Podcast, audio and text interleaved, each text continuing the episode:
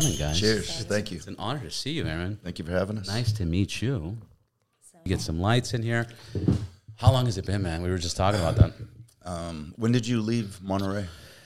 So, actually, yeah, that story that I was just kind of going to bring up, which is so in common with the podcast, is 2007. I think is is when is when I took off from there. That's when I got the DUI. That's the last day I worked for you because I was working for you for a couple years. Yeah.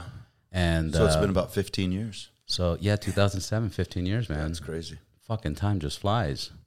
And I went to Harley right after that. And I was only supposed to go to Harley for one year, and then I was supposed to come back once I got my license. Yeah. But that that never fucking happened. and now we're here. Here we are. Yeah, man.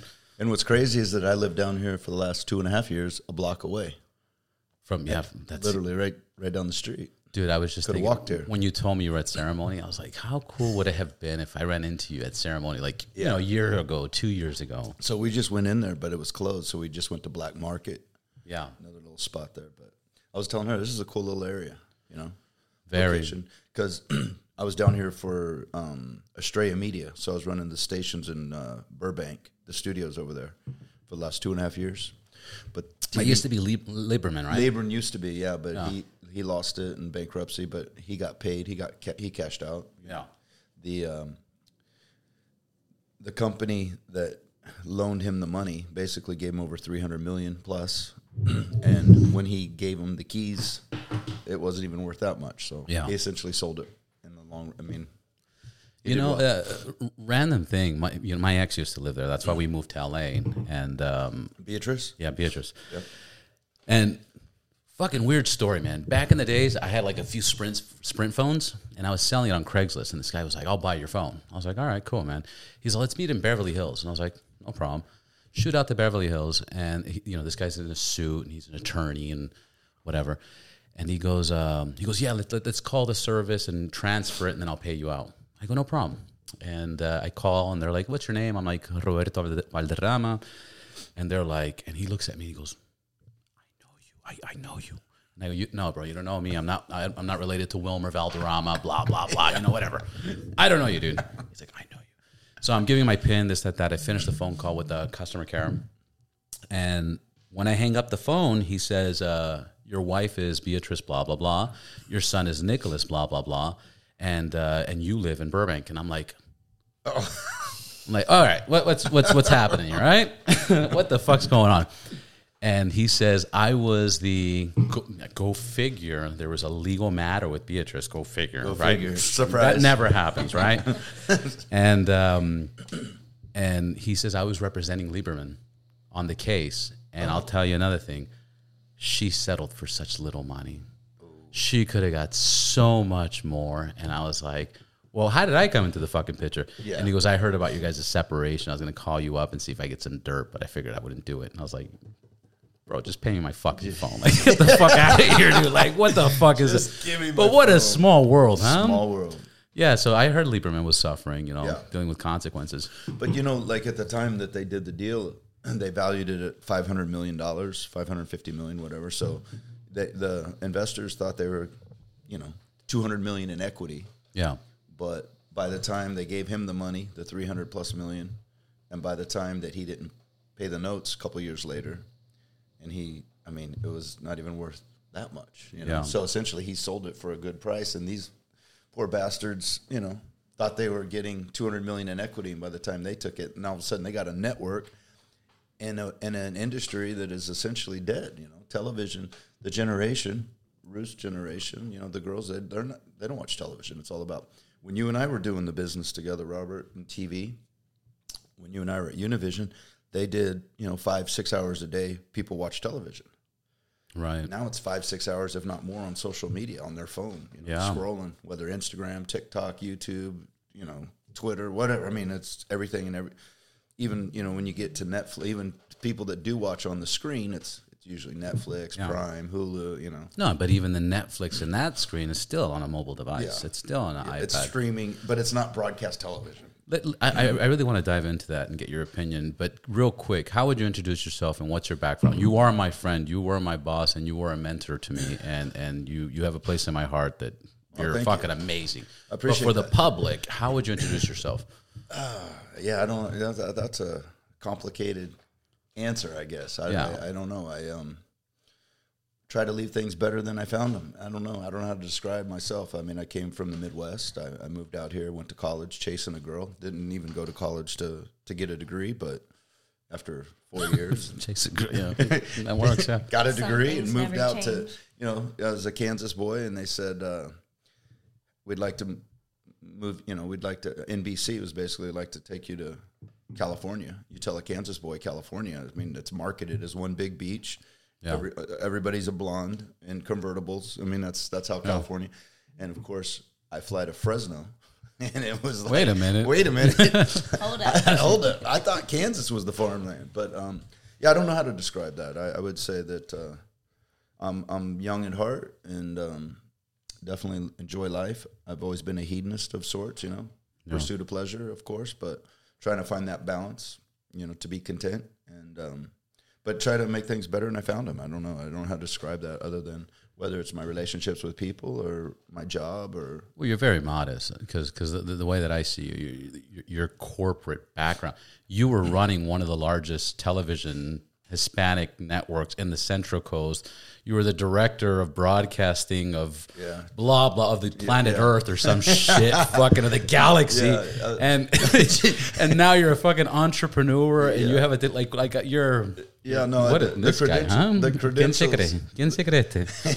the, the credentials are definitely there, you know, like even when I But they're fucking I- solid, I forget- bulletproof. I, yeah, I forget sometimes the things I've accomplished. I mean, writing writing bills, being the chairman of the board of the California Broadcast, you know, being executive vice president of Telemundo and senior vice president of the Entravision Group, and Yeah. th- those things. Not speaking Spanish, I know that always and people- not speaking Spanish Yeah. throughout the whole time. yeah, that always. Which always everybody's like, what? Yeah, that always throws people. I, I have a funny story. So I was at NBC, as I mentioned, and I left NBC because they, the president of Univision, contacted me to come over. So I went and started talking to my clients, and I was talking to Craig. Craig Tucker owns Bingham Toyota, and I was like, "Hey, I was just young. I was in my twenties. I go, "Hey, Craig, I'm, I'm going over to Univision." And Craig leans up, and he owns Toyota, Bingham Toyota, and he's like, "Aaron, I didn't know you speak Spanish." And I go, "I don't." And he's like, well, "Don't you think you should speak Spanish if you're going to run Spanish?" And I looked at him, I go, "Craig, you sell Toyotas. You speak Japanese?" And he's, Straight out. he's like, "Touche, Yeah. touche. what the fuck? We'll figure it out." and, and the story. Yeah. No, and, and- and not only did you run it and control it, but you succeeded at it. Yeah, we The- did The really numbers well. were fucking amazing. we The- did well. We definitely accomplished our goals, which we exceeded them in many cases. But yeah, so getting back to the Estrella, you know, full circle is that I stayed in television to the point, you know, as far as I, I could. I avoided going to New York and the LAs most of the time. I I enjoyed the more simpler things in life, I guess, you know, lifestyle, because I could always come to LA and New York. Always had that opportunity. So this last, my last gig was in LA. I did it, made that jump, and uh, you know, it was I could see the writing on the wall that you know, television is not. It's not the. I mean, back in the '90s, I mean, imagine it was like working at Google and Facebook, and um, today, you know, at that level, or Tesla, whatever modern, you know, head leading company. Um, but that's what it was like being at NBC back in the day with Seinfeld, because we were selling airtime and right here. You know, they filmed it right here, right? Right across the street. what Uh, Seinfeld. Oh, love that show. Yeah. But yeah, Yeah, yeah. Seinfeld, ER, Friends, Frasier, Super Bowl, Summer Olympics, and there was no internet. There was no social media, you know. So it was Yeah. like the stories and the you know the, the experiences had working in California at NBC during that time. You know, you know, it used to be back in the day. Everyone would come from work, come to work the next day, and they would all talk about the show. Yeah. They would, you know, like around the. coo- They'd always say the water cooler. Well, well, before they even got to that, you got to understand, it, it was a scheduled show. So you spent all week waiting for Monday to be eight o'clock, and then you had to tell the whole family, "Shut, shut up! Don't talk, don't talk." Mom, can we eat before or after? And then you sat down there and you watched the fucking show, Yeah. sat through the commercials, Yeah. finished it, called your friends. How fucking great is that? Then the next day you're at work, and then Yeah. you know the There water cooler talk. There Like it's it's, it's wild the amount of energy that was put into it. Yeah. is- and the world's changed. I and the world, yeah. It's it's completely you know I'm not saying anything surprising, anything knows, but so now I'm I'm uh, I made a shift after 30 years in television to to be um, well I started the tequila company 10 years ago El Jefe Tequila. Um, that's done very well. But then COVID, obviously, Congratulations. yeah, thank you. That slowed things down, but we have new bottle, new launch. We we sponsor the world champ Jose Ramirez, two time world champion. Sponsor Laguna Seca races. We sponsor a lot of concerts. Snoop Dogg, Nas. We do the Cali Roots, Grizzly Fest. Um, we, that's in Monterey. That's amazing. That's We- fucking so strong. a lot of cool stuff like that. Very Um, strong. But you know, currently I, I moved into the healthcare business because I always want to be on the. I want to be in an industry that's growing, or at least Yeah. you know, and the healthcare ain't going anywhere. Profitable. Profitable, yeah, that helps. Super profitable. But yeah, that's uh, it's- it's been a humbling experience, as you said. Humble. It's it's great though. Enjoying it. Yeah. Um, that's why it was great. So you're to in the up tequila and health. That's fucking awesome. Yeah, I know, right? Yeah. It's like, uh, yeah, it's like being the physical trainer that sells candy. Let's talk about your uh, your. Well, who's your guest? I'm sorry, this is Who who who is this? Hi, Ruth. this sexy girl here. Who's this is Ruth. beautiful woman? Hi, Ruthie. Thank you. I appreciate it. Welcome. Yep. I'm glad to be here. We're very glad to have you. How long have you known Aaron? Forever. Forever? No. Almost. Why he pushed you down the slide? His mom called your mom. You guys got. He's like, I'll meet you next to the Yeah, monkey cradle bars. right. Actually, that's I waited. I waited a couple of years for her. So I saw a picture of her, and I kept saying, "Where introduce me to Ruth? Introduce me to Ruth." And uh, I finally met her. Finally met her. And the In first thing I said passing. about six months ago, I But, finally but, but you're, you're, you're leaving so much out. Like, what do you mean? You waited and Well, uh, so I was down here in LA, and a friend of mine, um, his friend, her, she has a friend that's a mutual friend. So I saw a picture of her, and Yeah. I was like, "Who is this?" And oh, that's Ruth. And I'm like, I want to meet Ruth. So for two years, I bugged the shit out of him. Like, Yeah. introduce me to Ruth. And so one day, in passing, we were literally all of a sudden the girl, her friend, Amna's like, "Hey, Scoby, this is this is Ruth." And so I immediately beeline for her, and I said, "I've been waiting two years to meet you," and she's like, Really? "Cool." peace out. Like, you know, Yeah, yeah. in passing. I was like, that's okay. We'll see. We'll see you again. Yeah, So finally got that opportunity. We re ran into each other at a dinner. that's fucking amazing. I turned Pleasure on, meeting you. I turned on the high beams. Like, yeah, not full leaving. blast. Yeah. Yeah. and you locked her down. yeah. Yeah. You ain't going nowhere. No. Yeah. I always tell them wherever you go, I'll follow. Yeah. Spider, I gotta fly. Is that Pulp Fiction? Yeah. Yeah. The um the, the tequila. Um I, I I when I was when I was at Pepperdine, I don't know if I told you, but I got my MBA at Pepperdine, Nice. which was Congrats. fucking No, awesome. you Thank didn't. you. Uh, John Paul came in, uh, the owner, the founder of Paul Mitchell, and he brought Patron in. He's the, he he took over Patron when He took the over Patron. original owner. no, no, no. He brought in Patron. Well, he funded Patron. Yeah. And then the guy died. That guy that you're referring to, Saint uh, was um, John Paul. John Paul, he's the worst guy to let invest because two companies that he invested, Paul Mitchell Yeah. and Patron. He's not the founder. He's not Paul. Everyone mistakes him as Paul Mitchell. Right. No, no, no, no. There, no, gave- there was Paul. Yeah. he gave Uh, Paul Mi- Mitchell- There was Mitchell, and gave- Mitchell was a stylist. And that was the guy behind it, the Right. name. He died Right. and he inherited that. Patron. No, no Paul Mitchell. Oh, the Paul Mitchell. He yeah. inherited Paul Mitchell with the inve- he invested. He's the money behind it. Right. Inherited it.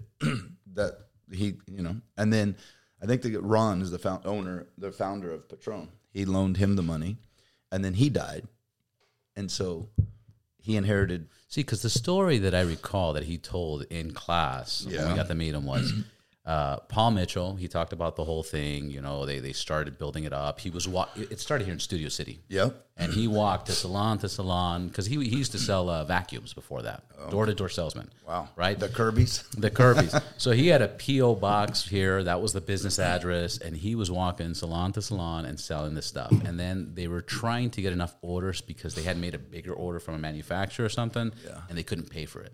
And they had to get X amount of money. push, and yeah. the, yeah, and anyways, the day of the day, they barely were able to fund it, but they ordered shit without being able to pay for it. So that took off. And then as that was building up, I think he said in 1986, 87, he went to um, he, he one of his uh, he was building a house in Studio City, and he was talking to a guy that was flying back and forth from Mexico, and he was bringing the Spanish tile, and he goes, "Hey man, like bring bring me."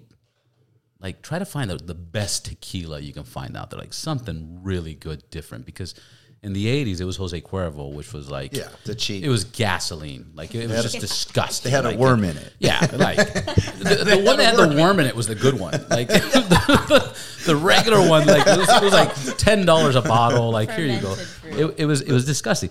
So it's, the story is the guy brings a tequila and he goes, "This is fucking amazing." He starts going again on Ventura Boulevard, bar to bar, and he would tell the bartender, "Pour me a shot for both of us." He'd pour, they'd pour two shots, and then he'd pull out his briefcase. They'd drink it. He had pulled out this, and then the guy was like, "That's pretty fucking good." And anyways, that's how he started Yeah. pushing it. So but I didn't know there read, was a read the book Patron Way. Patron So Way. That was something that all of us, the group, me and my partners. Um, but yeah, he, he- So Paul, I was I still call him Paul Mitchell. I know it's Yeah. not his name, but everyone Yeah. mistakes the guy. You know because he has that distinguished look, and he's even in the commercials, right, with the long Of black course. pony. But he literally, Maybe it's Maybelline. No, I'm, that's yeah, not he, he invested. Um, yeah, he was the money behind both Paul Mitchell and Patron right. and the the tr- I'm going to say the true founders, the ones that were their idea, the ones that created it, both passed away. Yeah, And it's like lightning in a bottle twice for this guy. right. But do not ever take money if you have an idea. Do not. Yeah, do not take money from him. Do not. I did not know that. Yeah, Yeah, yeah. yeah. That makes fucking Yeah. sense, man. So he's he's very successful. Let's talk about your tequila. What's the process of your tequila, or do you or do you have a, a silver, a reposado, an añejo? Yeah, so we're going to new bottles, um, but we do have the um, Blanco, Reposado, Añejo with the new one. So what happened was um, we had a beautiful boutique style distillery. yeah, Um, and um, what ended up happening is George Strait, the country singer, it's like now everybody owns a tequila, right? Right. So we got in this way before George Clooney sold his for a billion, you know, and all of a sudden everybody's eyes are open. And if you th- really think about it, the Rock. the, well, I was going to say Jay Z's a billionaire, right? But it's not because of his singing. It's because of his Ace of Spades and P Diddy that has Ciroc and and um, the the other tequila, the Deli Le- Leon. You know, Yeah, so yeah. all these artists and all these people, like even George Clooney. George Clooney sold that Casamigos after four years, and he found it in 2013. Sold it in 17 for a billion dollars. fucking 700 million up front, 300 million over the next 10 years to keep him on his image and likeness. Right. He made more money on the tequila than he did his whole, you know, and look at um, Conor Career. McGregor. He just sold Proper 12, started that whiskey like Yeah. four years ago, sold it for over $600 million, got his cut. So these guys, the, the liquor businesses, if you make it, small window, but, you know, if you make it, that's it's ridiculous money. If you look at the top five liquors, they're worth more than the top five sports teams. That's insane. You know, I mean, That's insane. You got the Yankees and the Cowboys and Manchester, and they're you know five billion. Well, Tito's, which is founded by one guy in Austin, Texas, or somewhere in Texas in a in a garage. I mean, it's he's probably worth ten billion. You know, like twice the amount of the Dallas Cowboys That's fucking. which is crazy, right? Yeah. But anyway, um, so yeah, so we start. So anyway, we had uh, had a great distillery, very boutique, and um, George Strait came down and bought the distillery, and you know put the prices at a point where it's like he basically didn't want our business anymore. Right. You know, he just wanted to take, which it was a beautiful distillery in terms of the quality and the juice, and now we're actually with one of the largest distilleries, Americanized. It's it's not that boutique. It's it's corporate, you know, Yeah. manufacturer manufacturer. It's a company out of Houston. It actually is the the owner, um, but it's it, it's definitely we're- have a long term. They're not. We're, we don't have to worry about that process because you know that's a that was quite a surprise. To all of a sudden, you know, here we have we're worried about distribution, we're worried about the marketing, we're worried about all those things. Just you know, keep It's bringing the tequila complex. up. Yeah, and all of a sudden now it's like rug gets pulled out from under your feet, you know, and you're just like, wait, we we gotta we gotta keep the product coming in, you know. But we're um we're in Tequila Jalisco, you know, and that's the thing. Beautiful place. To be tequila, the three things that you must be is it has to be 100% blue agave. It has to be bottled and distilled, distilled and bottled in Jalisco to be tequila. Yeah. Um, Jalisco. Uh, Jalisco tequila. Yeah, yeah. yeah. Yeah. well, it doesn't have to be the- in the- tequila. Right. But that's the original. Right. But obviously, because it's such a big business now. In fact, Jose Cuervo got in trouble because they're very, as you can imagine, like Champagne, France. It, Right. You know, that's why it's Or sparkling, cognac. spon- sparkling wine. If it, you know, Champagne, California makes really good, quote unquote, we would call champagne, but they have to call it sparkling wine, right? because it's not made in Champagne, not France. champagne. It's not grapes and. Cognac's the same thing, right? Is it? Yeah, because So- if it's not made in Cognac, France, It- it's brandy. There you go. Same thing. So, but um, Jose Cuervo, number one selling overall because of the well, well drink. And the history. And, They reported sales, right? yeah. Well, Jalisco, Mexico, that that's their whole world and their business. They're like, how you you could not have produced that much volume when you only bought this much blue agave. Right. So they were like, un They were- momento, por favor. They were yeah. un momento.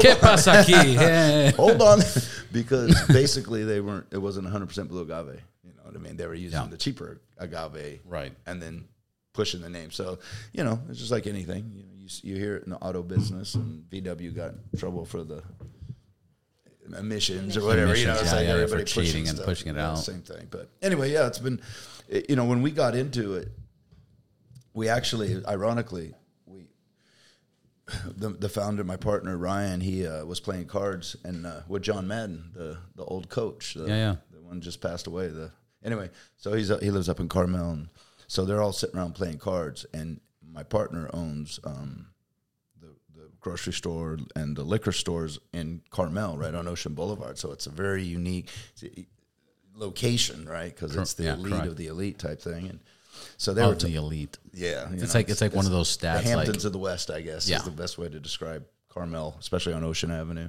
But um, he he was saying they were talking about brands because they've actually launched a lot of brands in in his store, like um, Airborne.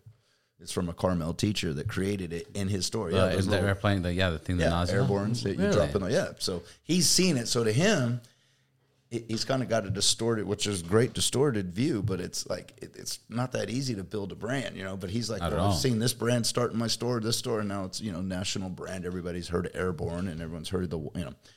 So he had the idea that I would do um, that he would do El Jefe Tequila. They liked the term, the name. That was all everyone's talking. Everyone's coming up with all these things. Well, I would have this. And, well, he liked that. It stuck with him because he also owns all the liquor stores down there. So he trademarked it. I was working at Univision. He asked me to lunch, and he's like, "Look, I'm going to start a tequila." I, and this is back when TV and radio were relevant, you know, Right. relative. So he's like, "I would like you to be my first person to join, partner, you know, um, join the company and uh, help me do the marketing. And I'm like, no worries. I mean, great. Sounds great. El Jefe, I was like, great name. The boss. And, and which ironically, Patron means the boss Yeah. and El Jefe, the chief, but still the same concept. But so I, I was like, I'm in. Yeah, I didn't in. even click that. Right, right. So I was like, all right, let's do it. so for two years, we kind of just sat on it. You know, just everyone was doing their job, their thing. And uh, this is when you and I were working together, actually. And what happened is um, Daddy Yankee, the the f mm-hmm. rapper, singer, Reggaeton. Daddy mm-hmm. reggaeton, Reggaeton, yeah, yeah. reggaeton. So Worldwide, Puerto, Puerto Rico. if you go mm-hmm. to eljefe.com, Yeah. that's his handle. It goes, it's Daddy Yankee. So he's always been El Jefe. And so if you go to eljefe.com, that takes you to Daddy Yankee's page. Score for you guys, Well, right? here's what happens. here's what happens. Score. So ours is, and I have a funny story about El Jefe Tequila. 'Cause Yeah. I don't, I don't know if you remember Pato, but he was the, um, he was basically in charge of all the music radio stations, the programmer for the Entravision. Yeah. So, you know, all the radio stations. So he knows. Anyway, I we had to look up the name El Jefe Tequila. We knew who El Jefe was Daddy Yankee. Right. El Jefe Tequila was Pato, who was an employee at Entrevision. In Monterey, Central Coast. He was in LA. He was in LA. But I was in Monterey, and Yeah. when we did the GoDaddy, whatever, you find out who owns it to contact them. Say, hey, we'd like. It was Pato, who worked with us at Entravision. wow. So I muscled it out of him. So yeah. we got. like you don't need it, fucker. you don't Come need on. it. He's like, well, I was going to start a tequila company. Get like, outta "Right." here, You bro. know, he Yeah. did. Yeah, no, We're going to start. I'm like, we already got it. We already Like, trademarked Don't it. You're be too silly, late. dude. Come on. Yeah, yeah. You You're know, working we for Entravision. We have the trademark. So yeah, we got that from him. But what happened was, after almost two years, two years of Punked just out of sitting on the ti- on the um, the name Right. and the trademark, um, we get a call from Daddy Yankee's manager. apparently Daddy Yankee had started a tequila called El Cartel. And they were trying to push cartel. Right. And it's like, dude, like there's kind of very few places. How is that going to to the masses, right? You know what I mean? It's like cartels that yeah, we all know what cartels do and the limits they'll go to right. make their point. So It's like naming a tequila like no abortions, like something. Like, Yeah, I'm it's like just it kidding, I'm doesn't just have a good ring to it. yeah, um, so I think they invest. He, the attorney was basically saying that they already invested millions, several million, in the El Cartel brand, Right.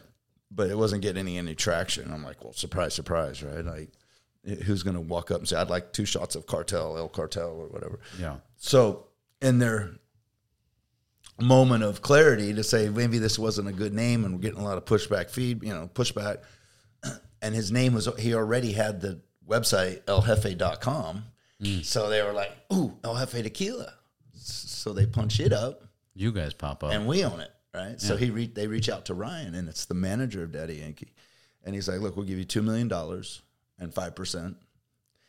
And that's when I got the call from Ryan saying, "Okay, it's time. We gotta, we gotta get off our ass. We gotta, we gotta start, we got to push this. we gotta start making shit happen." So I kind of jumped ahead, but or went back. So that was the, like the creation Tarantino of movie. it. Yeah, right. Keep, keep tracking. what the fuck? Time traveling. We're time traveling. so um, at that It point, stays off the air, bro. story. Yeah, yeah, for all of you, yeah, you missed the story before we started. So, um, So, but now he's saying you. So now you get this offer. You get a Well, that's when percentage. we and it's kind of like, oh wow. But Yeah. now you get the okay to like move forward. I think at that moment, that's when Ryan's like, "Damn, if we're getting two million just for the name, you know, just the trademark. When out, we didn't have a bottle. We didn't have, a, you know." At that moment, he's like, all right. We need to. So went down to Mexico, checked out all the distilleries. That's when we found the boutique one, very good, quality juice. Um, had a cool bottle, which was more in line with the Patron bottle, the uh, Don Julio older, you know, the regular Yeah, yeah, bottle. And that was kind of the shape. We kind of went with a very sexy bottle for that shape and then that distillery was providing, and then that's when a couple years ago George Strait. So that's I was kind of saying that now everybody's in the tequila business. Everybody. even the freaking Kardashians. With I don't get it, you know, eight one eight, and it just makes no sense. E- Everybody's done it. You know that guy that holds the signs on social media? Don't He does the cardboard sign. Yes. He wrote one that says, uh, "Just because you're a celebrity doesn't mean you should start a tequila brand." Like, you know, like anyways. So yeah, well, and I'm, I'm- I mean, right or wrong, good or bad, like we did it way before it was the fad, right? Right. I mean, we started it in 09. We really got it off the ground probably by 15.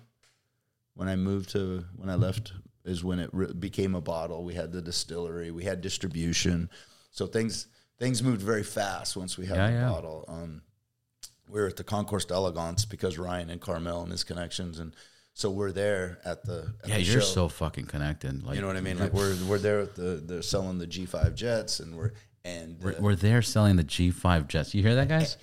Look, I got to use one of these sound effects of like, like, God damn. so the, the like West Coast president VP casual. of um, Sou- Southern Wine and Spirit Right. of Southern Wine and Spirit is there, and here we are in the far corner. So he has his Southern, which probably if you go into a bar, they probably provide eighty to eighty five percent of the the liquor behind the counters and behind Right. the bar, and so here he comes in there, and of course Southern is providing the alcohol. Except in the corner by Mercedes and where we're at, which is the whole VIP area essentially, right? Where everybody's hanging out and it's in the shade and it's in the hangar it's this huge El Jefe. And we got the El Jefe girls. Wow. the El Jefe table. Yeah, I've seen the and post. this guy's looking like, who the hell is what? What the hell is this? Like, Where'd they come from? so they signed us basically on the spot. And this Wow. is they're the largest distributor um, in the United States. Uh, you know, there's Diageo, which is the major mega distributor of the world type thing. But in terms of just you know in the bars here in California, especially, but and tequila, you know, if you look at you, the place, I always say I used to know all these numbers and I'm kind of rusty at it, but we're the largest consumer of tequila in the world, right? Right. And a third of the tequila consumed essentially at the time. At the time, I'm sure numbers change because tequila is starting to take off. Like if you went to Europe ten years ago, like good luck trying to find Impossible. you know, Impossible. Any, any good quality tequila. Yeah. But it's starting to, it's it's definitely moving around. Um, we're we, right before COVID, we were working on getting it into China because that's the market of all markets, right? So we actually created a bottle with the red and the gold, and we have you know the Why red and gold? That's weird. Yeah. so I mean everything. That's strange. Marketing, yeah. It's funny how marketing works, right? It's beautiful. Um, but anyway, so yeah, all this happened, and um, it's it's been a fun run. You know, it's been a good time, and that's where That's that's that's beautiful, man. I, I again, congratulations on that. That's humongous. yeah, and and it's been great. You know, because even like I remember when we signed Jose Ramirez. Yeah. He was a young up and coming, but I, I met with his manager. I met with him. He was an Olymp- U.S. Olympian, um, undefeated, great kid. And we are like, so I talked to my partner, and we're like, all right, let's sign him. So I was running around telling everyone, hey, this kid's going to be the future world champ. You know, and you know whether they laugh in my face or laugh behind my back, you know, everybody's like, you know, Aaron's a dreamer, Scoby's dreaming, he's dreaming. And probably what four or five years later, two-time undefeated world champion, WBC, WBO, won his first world champion in Madison Square Garden. El Jefe Tequila's right there. He's wearing it on the belt. He's wearing it on the shorts. You know, it's like, and we're on Top Rank Boxing on Univision Network TV. We're the center, and it's just like, just an idea, and you just, you know, I've had ad agencies look at some of the stuff, and they're like, "How much did you, that cost?" You know, Laguna Seca or the whatever. And It's like You must have three hundred thousand dollars because the ad agency, of course. course. It's like, oh man, we MacGyver that shit. You know, it was like, but it's it's again, it's been a good run, and tequila. The COVID happened. That definitely you know slowed it up a bit because of the events. that But did doing. but did it? Well, it didn't. Hold on. because people fucking started not- drinking. Okay. hard. COVID did not slow down drinking. Right. COVID slowed down brands trying to create Right. themselves because we were getting in events. So that's what we did so well. That we were at the we were scheduled to be at the Cali Roots. We were scheduled to be at the Carmel Jazz Festival, the San Jose Jazz Festival, like a lot of events because then we were the tequila. Just Right. like Cali Roots that performed, we were we were the provider. Ryan Sanchez, my partner, was the provider of the and then we have the nitro draft systems that came from the same group top hat that does um coachella Yeah. so we're in the circles of like Of pushing the, top product of the top yeah. events, yeah, and of pushing course. the product and the exposure you would have got because of those uh, shows, right. events. like when we did cali roots it was snoop dogg nas and it was cinco de mayo and if what better day to have a margarita cinco de mayo with all the Wow. you know and um so you know those are things that have been a great experience a lot of fun um but again i always say that's kind of my my side hustle Yeah. you know now I, I, I got I gotta ask. Like ever since I've known you, you've always been successful. You've always been an accomplisher. You've always been a go getter. The and, and not only successful in business or in investments or in properties, the house you had, in, like just like in so many ways. Have you ever had any failures? Like, like, Yeah. like have you had any like? Because I never saw it, and I'm, I'm You sure. know what's funny? It's funny you say that because if you had asked me what success is when I was younger, it was all those things you just mentioned: the Right. money, the house, the titles, all that shit. But uh, a good friend of mine who I grew up with, he kind of made a, and through my experiences, through through situations where he kind of was commenting to me, saying, "You know, Aaron, you're so successful. I'm so proud of you from where you came." but I had failed at my marriage, my relations with my son, like, and I told him, I was, and he's married and has five kids and like in love and I'm like, you know, and I said, Daryl, I said, I've learned there, I, there's a completely, I have a complete different definition what success is Right. now, right? So I know what he was referring to, kind of what you were saying, the houses, the cars, the the money bullshit, but um, I find I don't see myself as a success. I, I don't, and I I because I failed at the things that are most important in life. Right, my relationships, my personal relationships, relationships with my child, my son. Right. Um, that's why I feel so blessed to have Ruth because I somebody now. It's like I told her I'm not, I'm not fucking this one up. I'm I'm old enough to. I, I finally learned. Wise know, enough, wise enough, yeah.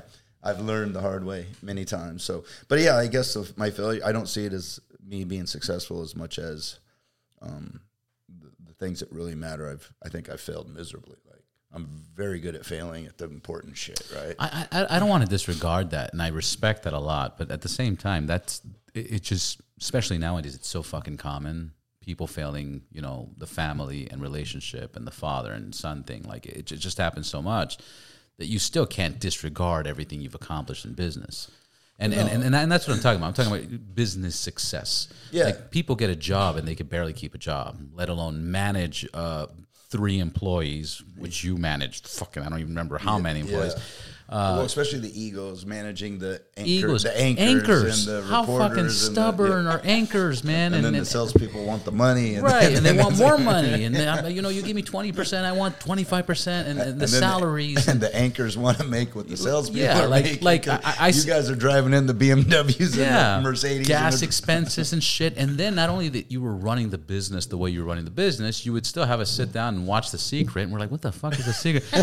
By the end of the day, if I don't have your goals, you're fired. And you're like, what the fuck, man? Like, and you made us write our goals and you held it. And, and a year later, you followed up and made us read it. And it was like, dude, like, Yeah. like you, like, I want people. I get it. I like pushing hard. people. Yeah.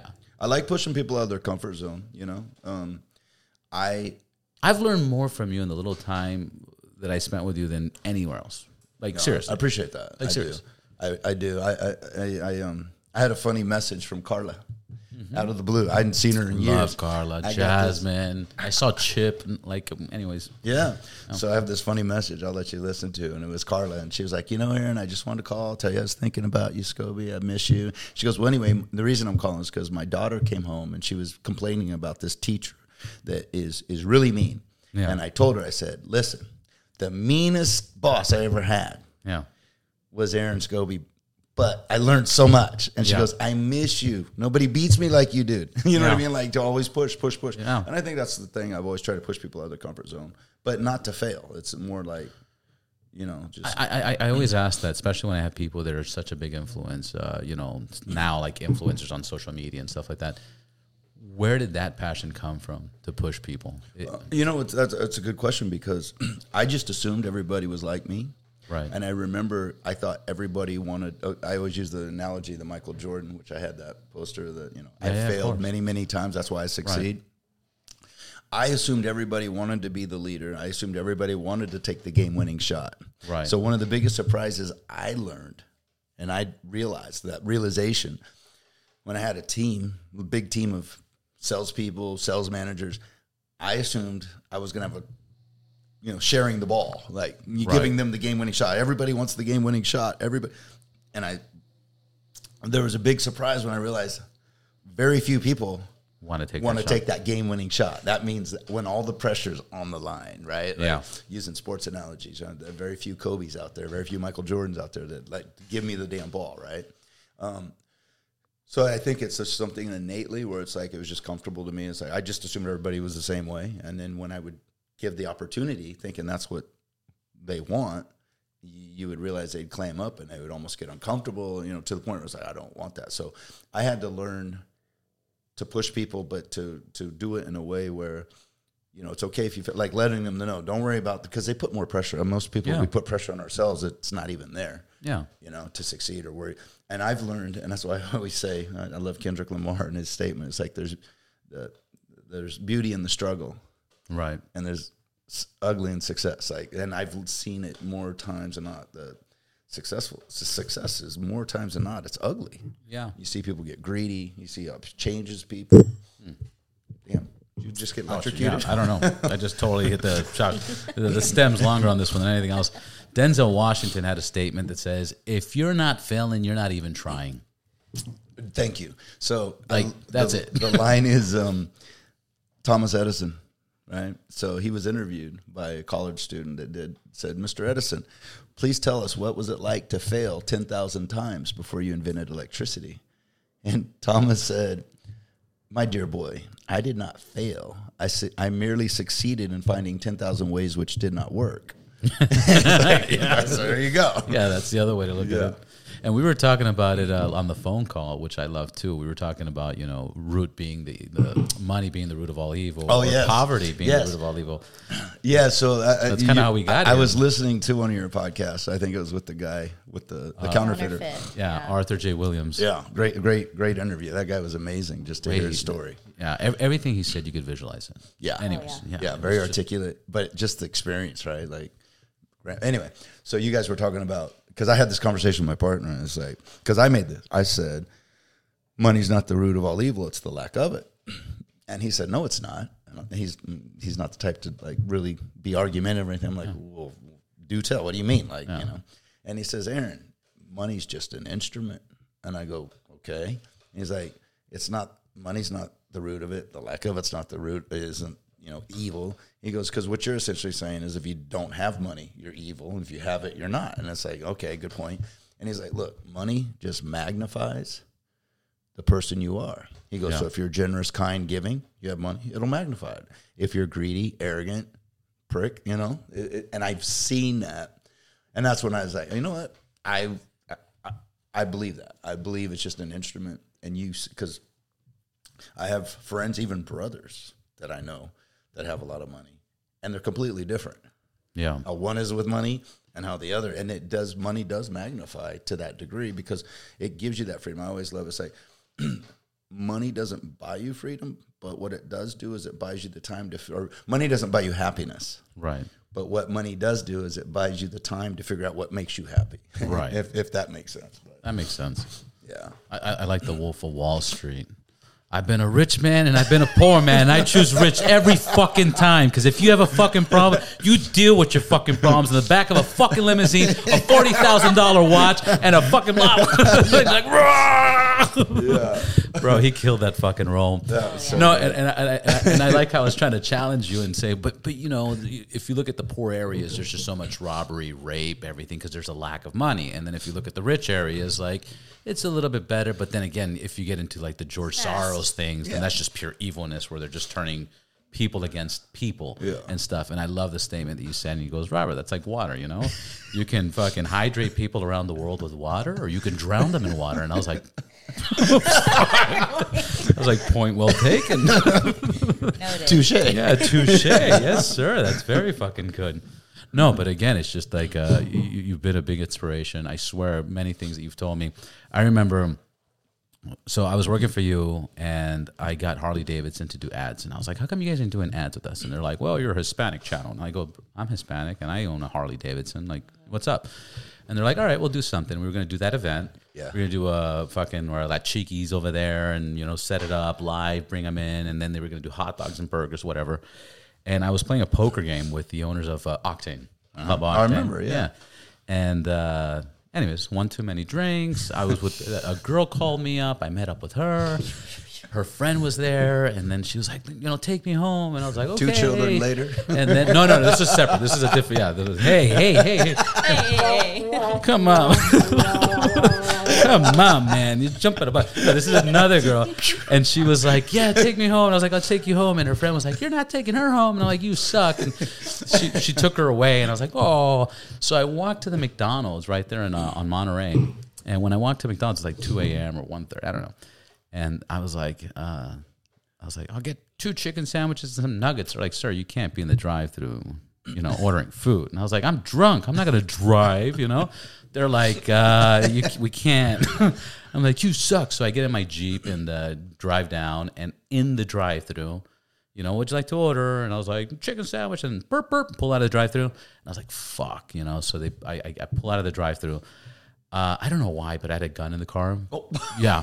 I had a gun in the car. I body in the trunk no, the body I got rid of on time. You know, just uh, you know, just jokes.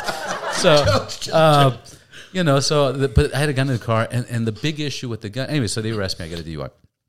The big thing with the gun was I was in a jeep, and they were trying to say that I had the gun under the back seat, and I had the ammunition separate. But because it's a jeep and there wasn't an actual trunk, you know, it, it was dumb. Anyways, I beat it. You know, it was fine. But that was the weekend of Harley Davidson, and they called me up Monday, and they were like, "You didn't show up," and this, that, that, that, that, that, that. And long story short, I said, "Look, I, I'm not going to work for the company. You know, I, I'm not going to work for Entravision anymore." Yeah. but I'm gonna make good. I already spoke to Aaron. Aaron's we're all gonna make good. We're gonna take care of you. We're gonna do this event, and uh, I promise it's the last thing I'm gonna do before I leave the company. And they're all, well, what do you mean? And I was like, yeah, you know, I got a DUI this past week and I was arrested. Blah blah blah blah. They're like, where are you gonna work? And I was like, I don't fucking know. I just want to take care of you guys. They're like, you want to work with us? And I was like, uh, yeah, okay. Yeah, Harley Davidson. So they fucking started. I started working with them, and the role they gave me was um, we didn't have salespeople because to have a salesperson, you got to have a sales license. Okay, we didn't have sales salespeople. We had uh, customer experience managers, so they can upsell the motorcycle as much as possible. But when it comes to numbers, they got to talk to me.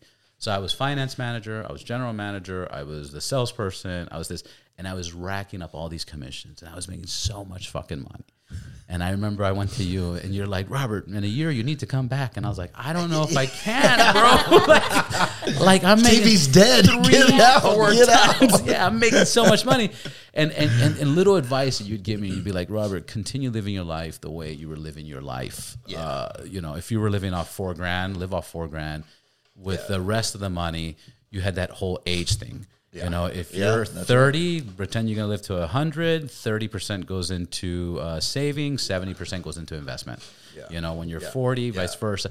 And Still just live by that. and, and, and just stuff like that. I was like, dude, this is so golden. And I've repeated it and I've told them, you know, I've told people like it's just very, very wise. And, and, and again, till today, I still say thank you, sir. No, I appreciate that. Yeah, I've always been amazed how they don't in school teach the basic things like interest rates, FICA scores. Um, Yeah. You know, it, it- they just don't teach the you know the uh, financial literacy of sorts, and it's just basic stuff, you know, because saving, yeah, saving, investing, credit scores, how to keep your credit. yeah, the importance of credit, How to work your money. You know, Yeah. it's, it's like if, if they always say, "Don't worry about your reputation." I think John Wooden said it. He goes, "Don't worry about your reputation. That's who people think you are, but worry and protect your character because that's who you really are." Well, if you want to know what your character is on paper, it's your FICA score, Right. You know what I mean? That's your of character and accountability to that responsible responsibility of financial. And I've always been surprised that. Um, I've always spoke numbers. I mean, that's always been my line. You know, Yeah. How do you run Spanish stations? I speak I speak numbers. I speak the universal language. But You don't even say numeros, like just a number. numbers. but I remember. I don't know if you recall, but I would always, when we would do the all employee meetings, I would always encourage people in the newsroom, in the sales, and the administration. I'd always in engineering and accounting. I would always, always take a moment to talk about the four hundred one k. Pay yourself first Always. you know, pushed it, you know, and I've had some really cool. My my I, I I've had a lot of failures that I was sharing personally, but my when if you said what is your greatest success or what are you most proud of, it's been the growth and development of of people that, that I've Yeah. been with, and and to see the response, you know, just hearing what you have to say, and but Or like uh, you said, when Carla reached out to you, Yeah. just like that, that kind of stuff is and I- amazing. ironically, Carla um, is also came to me at one point because I pushed her. You know, we were very close with Carla, right? I mean, she was did all her research, and, and I she, was, so a single passionate. mom. Yeah, she was mom. passionate. Ha- so Halloween, the, the amount of time she put into her costume, Yeah. she was. Anyways, that, that's she was not- an amazing She was person. an amazing person. amazing person. But I pushed her on the 401k because it was like nobody understands that. And I kept telling her, Carla, I tell everybody, but I'd be like, Carla, pay yourself first. Because what you, if you don't put that money aside, then you're paying Uncle Sam. He's going to take a tax, and you may as well get the whole amount untaxed. And I would explain it. Well, and she didn't do a lot. Like I understand, you're not in a position to do you know 15 percent of your paycheck Right. but it was about I, I, Robert. I don't know if it was a year or two years, whatever it was. I'll never forget. She came to me and she was like, "Aaron, I have saved fifteen thousand dollars." Yeah. Like, and here's a, a single mother that had never saved a dime, and to her, fifteen grand was. But it's all relative, right? I mean, Right. that's why I was saying when you made that comment, hey, whatever you live on, like, you know, it's like, Continue doing that. yeah, continue that. But it's I, I got a buddy of mine. He just came into millions. He got into an accident, and uh, anyways, I won't get into like the details. But he made millions, and and it's like, it's like I want to buy a house for a million dollars tops. Oh, so he's being smart about it. He's a- being cheap cheap as fuck. He's all, I don't want nobody to fucking know. That's impressive. Uh, you know, I I, respect I, that. I, told my I fa- thought you were going to tell me the opposite. No, no, like no, he's no. blown through it. No, not not at all, man. Yeah. He's it, it, it seems like he's cheaper now than before. Oh well, uh, I always say own your shit. Don't Yeah. let it own you. Yeah. because I've seen that a lot. Where it's like there's that balancing act. There's those. That, Right. Yeah, I always I love the saying. Where it says uh, if you took all the money in the world and you divvied it up equally amongst everybody, within five years it'll be back exactly where it was. Well, that's what that's what happened. Yeah. That's what happened with the whole COVID thing. Everybody was getting disability or unemployments or whatever the case is, or COVID this or COVID that. Yeah. This that. It all went back to corporations. It, It went, went back to the right back. same people. Yes. I was in Vegas when they kind of opened up Vegas. How crazy was this COVID thing, huh? Yeah, right? Like I, I was just talking about this the other day. I was like, dude, I remember like when being in lockdown and, and running into my motorcycle homies, and when we saw each other for the first time, we were like, can we shake hands? Do we take our helmets off? Do we keep gloves off? But anyways, when when I went to Vegas, that it opened up, my casino host was like, dude. These people are getting money from all over the place, and all they're doing is going to that fucking mall, Yeah. and they're buying the Dior shit, and the fucking Louis Vuitton. It's just going right going right back. back. It's just a new crowd spending right now. Yeah, you know. No, it's, it's it's true. So yeah, I'm glad that you remembered that. That Yeah, no, there, there, there's, there's there's a bunch of stuff like that that I it just pops up and I'm like, dude, fucking learn that from Aaron. You know, told me that. Scoby Scoby- told me Scoby that. told me that. Yeah, but um, no, it's it's uh, it's been a great run, great experiences, and you know, I um, definitely, I, I, I do believe in that statement: own your shit, don't let it own you. You know, um, you start chasing the Joneses. It's like you know, people spend money they don't have to impress people they don't like, and Yeah, you know, shit they don't need. I think people are getting that more now with the whole social media. Like people, I, I, Well, look I at mean, social media. Social know- media is all about look at me and look, and it's like it's not their house, it's not their car, it's not their, you know, everybody's posting to show like, and it's Yeah, like show off. No one, yeah, no one's showing the the fact that they're past think- due bill, and no Yeah. one's showing that they, they don't. I, I don't think that's gonna last too long. You know, I like uh, the look at me, look at me, look at me. I mean, if it's legit, whatever, it's legit. But if it's not legit, I don't think it's gonna last long because you know I- I've kind of posted, you know, like my trips when I've gone to Dubai or Qatar and this that, and I'm like, this doesn't get many hits. And then when I do a video of like, hey guys, what's up? Look what I did to my motorcycle. It's fucking a fifty dollar part, and like that hits, and I'm like, Yeah. Oh wait a minute, they don't care about what I post. They care about me.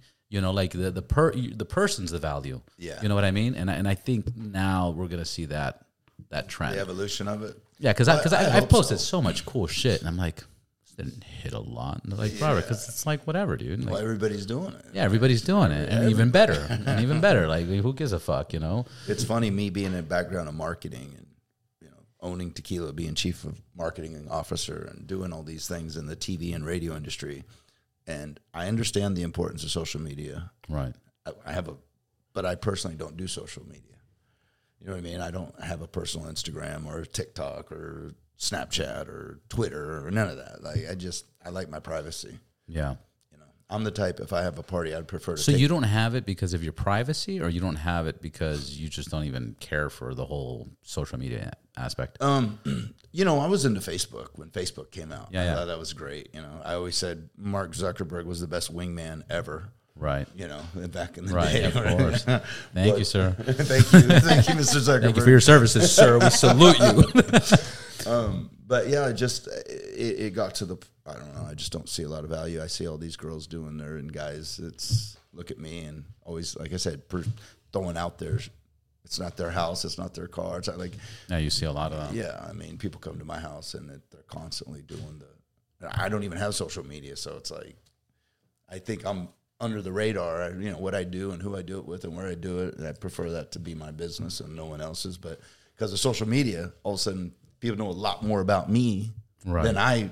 You know what I mean? Right. Because other people that I'm with have social media. Next thing you know, they're like, "Oh, I saw you," and I'm like, "Oh shit." Wait a minute. Yeah. Yeah. Yeah. So No, it, it, it's complex. I, I- got a I got a couple friends of mine. They they do TV TV acting, and they've been doing it for years. They've been acting for like thirty years, and they're like, this social media thing's fucking completely different. Like being a celebrity now with social media is like no bueno. You can't do shit. Like no. nothing. You Always can't. Like your back. everybody's watching everybody. Everybody's Well, taking the pictures it- of you randomly. It's funny you say that because last night we, we were at this hot new club here in Hollywood. You know, ridiculously priced for everything. You're, I don't even know how many. I mean, I'd be embarrassed to even say what the cost of the three tables we had, but the girls we were with, there was a girl that was there that was basically videotaping the entire time, like at our table. And I finally was like, Hey, cut it out, yeah, like dude. No joke. Uh, a a buddy of mine, he's Armenian. He went to. we were with Army. That's where we were at. Their that's weird. How you know? so, uh, you were there. Yeah, you saw the video. I, I saw. Yeah, I saw. It was all over social media, bro. That's the image. That's the thumbnail of this video. Um, he was in Vegas and he went to the marquee at the Cosmopolitan and he's partying it up, man. Ooh, and his wife's like, "What are you doing?" He's like, "No, I'm just here with my friends." You know, blah blah blah blah. blah. Anyways, when he gets home, Screenshots. Screenshots. She went and put hashtag marquee and all the pictures from the people of that night that posted. She would see like little. She would find pictures of him in the corner with like his head in their breast, fucking champagne, woo, because they would make such a big scene that everybody was like, "Oh, look at this shit! This is crazy." And she found, dude, like it goes. She found that shit, bro. He's like, "Bro, I can't sleep at home tonight, bro." Dude, that's like, but think out, but think out, it's, it's, it's fucking crazy. But Fucking look how idiot. Easy it is. Like just idiot. Fucking idiot. pendejo, like fucking anasum is what Armenians would say. Anasum, like savage animal. Like, come on, bro. But uh, no, no. So social media changes it all up. For me, it's it's it's like what I hate or what I think is evil about social media is is when you're just consuming it. When you're just fucking next, next, next, next, next, next, next, Gratification. and an hour goes by, and you're just like, yeah. dude, this is terrible. So, uh, so for me, it's like you're I call them zombies. you. I call them zombies Yeah. because I had uh, I had a bunch of girls over, a bunch of kittens, and I was making dinner. Right. And I was, and as I'm cooking, I mean, I'm doing the whole thing, right? Yeah, yeah. The girls are in the kitchen. There's like five or six of them, and they're all on their phone. They're all Yeah. no one's talking, no conversation, and they're just doing this scroll, scrolling. I know I'm scrolling up on their phone. You could see they're all doing the same thing. And I'm thinking to myself, okay, well, whatever. You know, I guess it's a new generation. But Yeah. when we sit down to dinner, we'll all, you know, put your fucking phone away. and they did. Like, The food's sitting on the plate, Yeah. and they're sitting there scrolling. Like it was, it was just a moment where you're just like, Jesus. But did, what what was that fucking show on Netflix that was um, talking about how they do the avatars of you? Black Mirror. No, it- no, it, it was kind of like a documentary. Basically, what they were saying is is the the marketing and social media of I know of- which of- one you're talking about. Yeah. I don't remember the name because I told, I actually told someone to watch it. Yeah. Because what, what they do is with the information of what you like and what you don't like, they end up It's the algorithm. They mm-hmm. create a avatar of you that looks like you in a sense in this computer world, and then they do test products in front of your own avatar and be like, Oh, "I like weird. that. I don't like creepy. that." And then they go ahead and they pump they pump it up, and and and that that's that's kind of where we're at. And then they also brought up the fact that like they go look at people that gamble. When you go gamble, you fucking pull the slot machine. It's like, mm-hmm. and then you hit it again, and, and that's what social media is. You fucking, you know, you scroll it down, and it's a new feed, and you're like, Triggers your brain oh, the. Or on the dating apps, swipe left, swipe, Swipe- right. yeah. I mean, it's just, just so inhuman. It's become so, you know, I don't know. It's weird. Like you're literally yes, yes, no, yes, no. yeah, it's fucking weird, man. So I try to focus, like, like yeah, I, I do spend a lot of time on my phone, but I'm usually creating. I'm usually doing posts. I'm usually doing graphic designs. I'm usually doing images. I'm publishing a podcast. Like that's where I try to spend it. My my my new thing is the only place I look at TikTok is on a stairmaster. Yeah.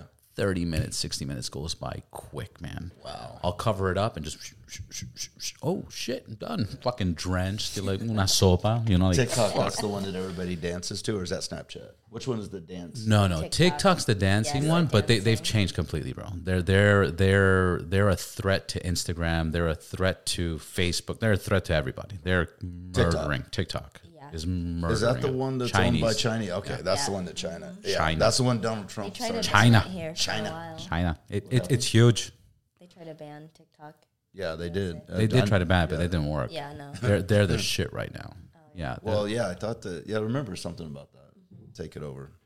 And then this is way, way, way left field. But uh, since we said Trump and you know blah blah blah and Biden's president, did you hear about the uh, the Democratic wild card of runner runner up for the election?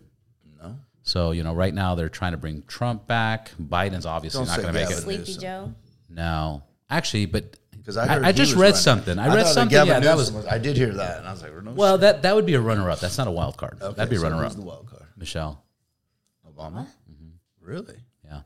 Ever since they, they announced DeSanti, DeSanti, Desa- yeah, DeSanti, uh, the, from my Florida.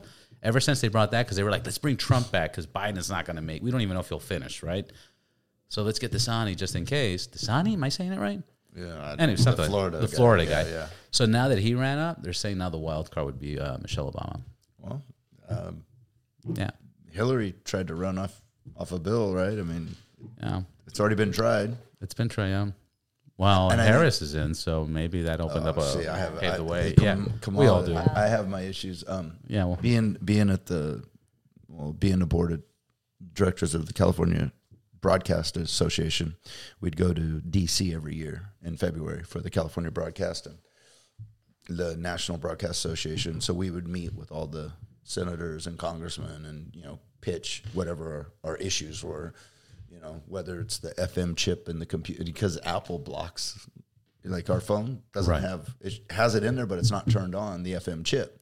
So if there's a catastrophe and the towers are out, you would hope to be able to at least get the signal so you Right. can get information. So that's something we were pushing for for the safety or whatnot. That's an, one issue of many, right? Spectrum, all this type thing.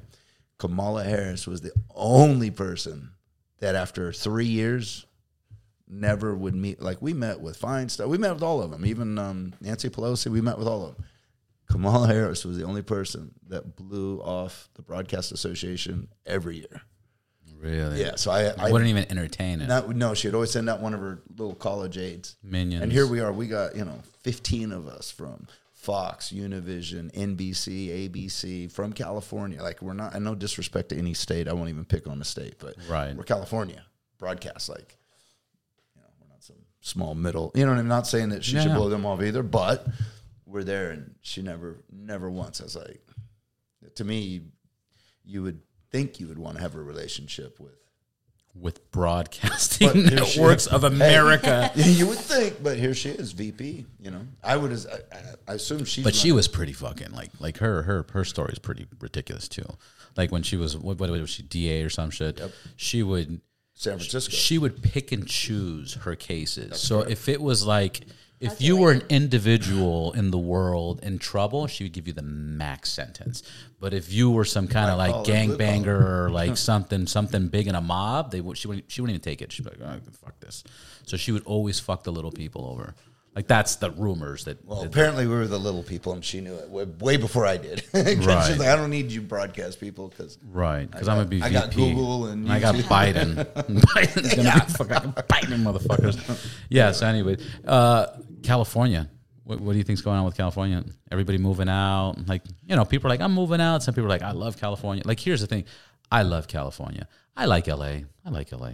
Yeah, I have fun here. I love California. That's love that's that's my passion.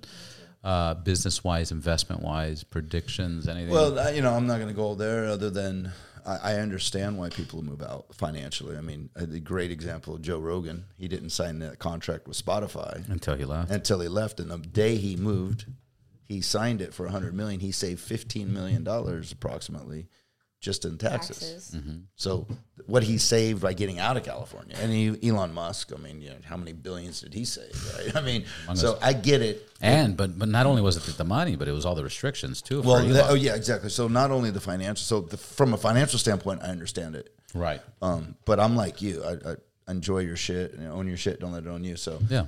you know, it's easy for me to say I don't have 15 million. I'm saving you're by moving, but I, I prefer to you know live where I want to live, and I've lived in great places, and you know Monterey and L.A. and I, I forgot. I forgot where I heard it, but somebody was like, "Imagine if you made X amount, like just any, living anywhere in the world, you made X amount, and then you visit California. Like, dude, California's cool. I want to live there." And they're like, "All right, you can move here, man, but you got to give up like ten to fifteen percent of your fucking money. Would you do it?" And it's like, Oof. yeah, well, that's what it means. Some people, yeah, me some- sleep on it. You sleep on it? yeah. I, I love California, but growing up in the Midwest, it's like I've experienced it. So I, I love the variety. I love the weather. I love the mountains. I love the ocean. the desert, the all of it. all of it. Right. It's like, especially being centrally located now, it's just like It's the food for me. close to everything. I, Yeah. I the do love fresh that. produce. You can't Yeah. beat it. I can't beat it. I Yeah, the love it. food's amazing. yeah. Rest- Yeah, but it's it's it's been nice. It's been nice. How long you been down here in LA now? 2000, 2008, Oh, so you where 2000, yeah, 2008. Yeah, I didn't Ever realize. since then, never left. But you came from to Harley down here.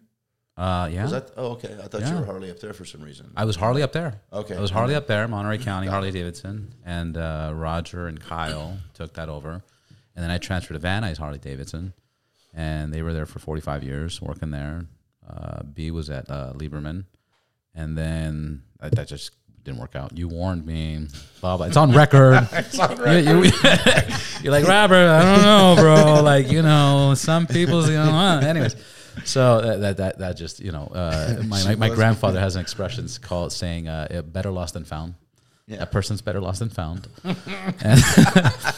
I'm gonna I'm gonna use that one. and, and I'm yeah, gonna use that I, one. I'm still trying to lose, like you know. But um, yeah, after that, man, uh, Harley, then the Van Nuys, they ended up closing after 45 years or something, something complicated, blah blah blah. They transferred, but who knows what. And then I, I've been here the whole time. I was at Burbank and then Studio City most of the time. But what's funny is before I got to Monterey, I lived in LA yeah. you know. So I kind of I, I went to I went to Walter Reed Junior High. You know, I went to Canoga Park. uh, Oh, so went to is- yeah Woodland Hills. So I was in Monterey for a few years. It was just my mom uh, wanted to get the kids into like better schools and live like you know. So that's why you were up there. that's why we were up there. yeah. I don't. How did you even hear about the position when at Univision?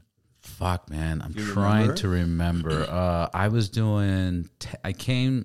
I turned. I finished high school there. I finished. Uh, I finished high school there. As soon as I finished high school, I was like, oh, "Peace, I'm out. Fuck this place." Like, because I was in Watsonville, dude. Like, I was like, "No, Yeah, no, thank no, you." no. You know Watsonville? Are you familiar with that? North, right? Yeah, yeah, Central Yeah. Central Coast. So it's like it's where they make Martinelli apple juice. Anyways, I, I I booked it. I was like, I'm fucking out of here. So I came straight to LA, and and funny story, the same way. Funny story about the Harley. How I got into Harley. I went to a dealership and I, I bullshitted about a job. Like, oh yeah, I work here and I do this and I make this much. They sell me the car, and I'm like, score. The car starts acting out, and I'm like going to the dealership like every day, like, hey, my car's acting out. My car's acting out. And then the girl goes, uh, Barbie. Her name was Barbie. She's like, she's like, Robert, you're here every day. Are you here to pick up a paycheck? You know, they might as well just pay you. You're like, good idea. oh, your gosh, like you know. the way you oh think. boy, you know. So then I applied for a job. Was the day they said they were going to fix the car. Was the day that the bank called for verification of employment for what I put on the application. Was the day that the bank called the finance manager saying they're not going to fund that deal to get that fucking car back. Where he calls Michael, a friend of mine still today, and he says, "Get Robert here." He lied on the application. He fucking, we need that car. All right. And he's like, well, he's downstairs doing an interview. I'm in the interview, and they're like, how much do you want to make? And I'm like, three grand. They're like, well, we want you to make 10 grand. I'm like, yeah, I'm in. Man, I go to what side? He goes, you're going to do good. The fucking finance manager comes down. He goes, you're lucky I don't call the cops. The car stays here and forget the job. You're, you're, you're, you're done. You know, you lied on the application. I was like, oh, shit. We're taking your stuff out of the car. They're taking the stuff out of the car. shit. Michael is giving me a ride back, and as he's giving me a ride back, he gets a phone call, and they said, uh, "Bring him back." Yes. He's like, "I, I got to bring you back," and I was like, "No, No, oh, no, no, I'm good. Don't, don't, bro." please. He's like, he's like, dude, I gotta like, and he was so nice. He like convinced me. He's like, dude, I, I, I think we're gonna be good. Like, but you have to go back. And I was like, I don't want to go back, dude. Like, drop me off here. Like, I'm, a good. freeway. I will walk. Anyways, he takes me back. I walk back into Glendale Mitsubishi. Uh, I walk in there. I'll go see the general manager. I see the general manager. They throw me the fucking keys to a brand new car, a brand new Mitsubishi, and uh, they said you start Monday. I go, I don't have my sales license. And they're like, go to the DMV. We set up your appointment. I was like, I don't have cash to pay for the license. Or like, print them out a check. They printed me out a check. Fucking, I started working for that. Nice. So I was doing that, and then I got into ten cells where I was just traveling all over California, fucking killing, making money. I was making like four. I was making three to four grand a weekend on ten cells. It was crazy. It was just three days. It was insane. and then uh, they made that illegal in the state of California. And then I was in Mon- my mom was still in Monterey or Santa Cruz, Watsonville.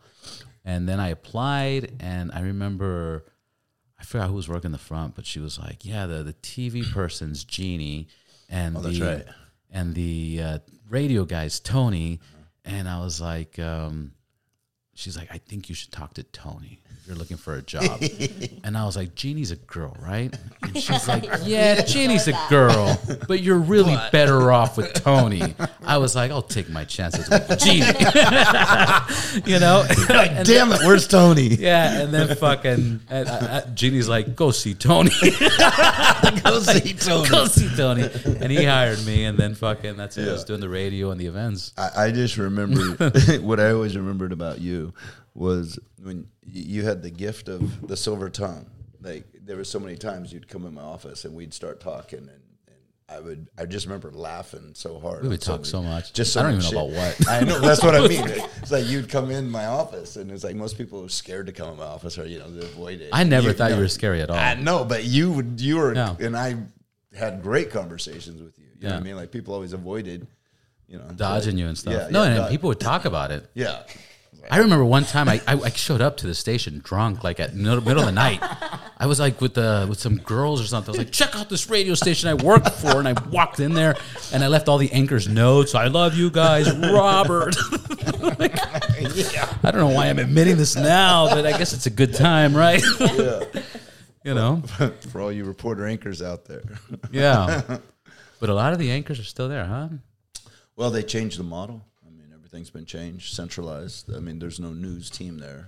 They have, but that's everywhere now. Yeah, that's that's. I mean, Uh, that's even in Los Angeles, like right before I left Estrella here um, this year, they don't even produce local news here. It's Yeah. all everything's centralized. It's so crazy because uh, when you hit me up for that Estrella job, I was like, uh, "You're like Robert. Look, I, I need people. This would be a good opportunity. Blah blah blah blah." And I was like, "Wow, I'm gonna invest money in this other thing and blah blah blah Yeah, blah I blah." And and I, there was another option. And anyways, I didn't take that option. You're the option you offered me, and I took the other option, and I lost a lot of fucking money. Like I lost because I was investing in this project. I lost so much money. And I was like, I should have done the straight. thing. and then I talked to you, and I'm like, oh my god, Yeah, like, no. it's just, Television, it's, it's just dead. bad times. dead. It's a new world. So, yeah, I've I've made the jump. I'm in healthcare now, you know, but we're all What do you do in healthcare? So basically, I'm marketing um, physical therapists and nurses because that even that industry's evolved so much now that you know back in the day it was just you go to the doctor, you go to the doctor's office, but now there's a lot of times that because you know there's three ways uh, like in the process of home healthcare it's like basically the hospitals are incentivized to get the patient out like not Right. to sit there and hold them hostage right the insurance companies want they'd rather pay our company you know three grand versus 10 grand a day at the hospital the hospital's not incentivized after a point and the patient would prefer to be at home in their own bed than Right. at home most With most family. times so it's a win-win-win but Right. basically we have um, our company is uh, relatively new, but very done very well already in a short time. Is that we have probably 41 therapists, nurses, we have specialists in good, speech therapy, respiratory therapy, neuro. We have a, a lady that uh, teaches neuro at Fresno State. That's one of our therapists. Which, you know, it's such a n- big business, but it's not the same where you and I would go out and try to sell airtime and advertising and Right. convince someone they need to spend 50 grand on Take them out to airtime. dinner and yeah. Yeah, you know, this is a matter of like they're already sending nurses and because even the doctors, I, I've noticed it. Like you, the thought always is is you go to med school to become a doctor, Right. And now you're going to help people and fix people. And what it's become, and I'm not trying to sound derogatory to doctors, but doctors have become businessmen because what they do is they get their MD, he or she, and they put their name, the medical license on the wall, and they start opening up all these offices and then- charge a flat fee well, for they the put, name. well, they put a nurse practitioner in there, and they have a, you know um, uh, PAs and and you know LVNs. Basically, it's all the uh, those beneath the doctor that are Yeah. literally the faces that are in there eight hours a day. Of course. and then they open up multiple offices. So Multiple, yeah. This doctor will will be making money from yeah from all over the place. He's And then when they have to talk to patients for certain treatments, they, they just do FaceTime Well, they calls sign now. off, yeah. They just do FaceTime and, calls. and like, they hey, and they sign off more more times than not. It's the PA, or you know, or the LVN or the RN that is literally that is doing the actual doing yeah. diagnosis and doing Right. the work. But then doctor just signs off. So now it's all coming in. It's like they're just businessmen. Like yeah, one hundred percent. Very rarely, and I shouldn't say it in all cases, but I've seen where they're doing a lot less doctor work Yeah. and more businesses and bringing people into running. I, I have a good doctor friend of mine. He does similar stuff, but he does crazy doctor work and he also does crazy business. You know, Yeah. like that's just you know, the role he's in. But he's you know super busy. Yeah, so the, the industry's changed a lot, and so in this, I think I think there was a, a fun a fun fact. I think there was uh, more hospices in Glendale than the whole state of Florida. what? yeah, See, that's scary. that's fucking that's, super scary. scary. Hospice like, is the- like they stopped it. They, yeah, They're done. Hospice is hardcore. Yeah. as you know, that's Yeah, where yeah. you say goodbye. You know, Yeah. it's the end of the end. oh, and I've heard I, I've heard terrible stories. Well, the, uh, the, I would say this: the people that work in hospice, in my mind, if I mean, th- th- that's a um, they should be angels. I don't know how else to describe it. You know that that that every day is going in and helping people. You know, Yeah, but uh, it, but but but it, it's it's gotten. I, I know what you're saying. I, And- that's and I couldn't do it. Yeah, I couldn't work in a hospice every day, and I mean that would just be so heavy. Yeah. too way too heavy. You know, Yeah. but hey, you know those that do it, thank God there's people out there. Oh, dude, I've heard horror stories. Well, I could imagine. I've heard horror stories. Anyways, Anyway, uh, Ruth, any closing statements? Anything you want to add? What did you take out from this, or what did you learn?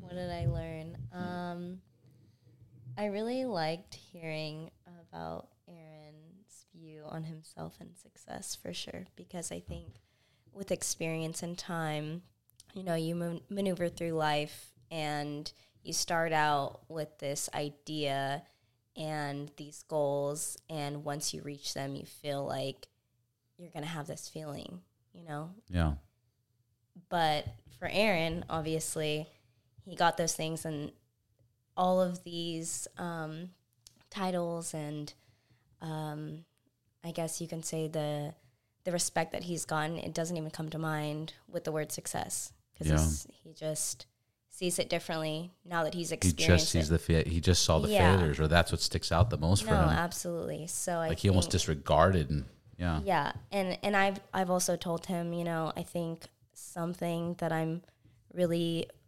grateful for about myself is I try to learn from other people's mistakes. yeah, So that way I don't have to go through all of the dirty work and come to these realizations and learn these things. So that was probably my biggest takeaway. that that that's beautiful, and and I think I think it's not the first time that people say learn from other people's mistakes, but the problem was uh, for me, especially before, it's like, well, maybe they had a mistake because they did it wrong, but now we're in a society where we kind of accept like. Oh wait a minute! Let me actually learn from other people's mistakes. And I think people are more accepting of this concept more now than ever than before. Well, yeah, the saying is, is smart people learn from their mistakes. Wise people learn from others' mistakes, right? Yeah, the that's difference right. between being smart and wise. That's right. And I, would, you know, wis- wi- wisdom is interesting because that's it's seen as a positive, right? You know, wisdom. It's like, well, how do you get wisdom? Through experience, and how do you get experience by making mistakes? you know what I mean? yeah. So it's like, um, but yeah, no, I appreciate you having us on, and Yeah, it's great to course, see you again. And success is, see your success. I love it. Thank you, man. I appreciate it. Cheers. Cheers. And uh, we'll do great. this again. And then uh, next time, let's uh, let's bring a sample of that tequila Yeah, and I'll bring do it the right El way. Actually, I'll try to bring Jose. I'll bring the world champ, and That'd be amazing. He's got some great stories from the Olympics to the just. It's a whole different the, living in that jet stream. I would call it. You know, he's living a few thousand feet above. That's fucking beautiful. it's fun, but uh, great guy, very humble. So I'll bring him. Anytime. Yeah. Anytime. Whenever you're in LA, bro, I swear to God, any fucking time. We'll 3 a.m., 4 a.m. We're Oh, I'll take you up on it. Yeah. Thank you, guys. All right, brother. Thank you. Thank you.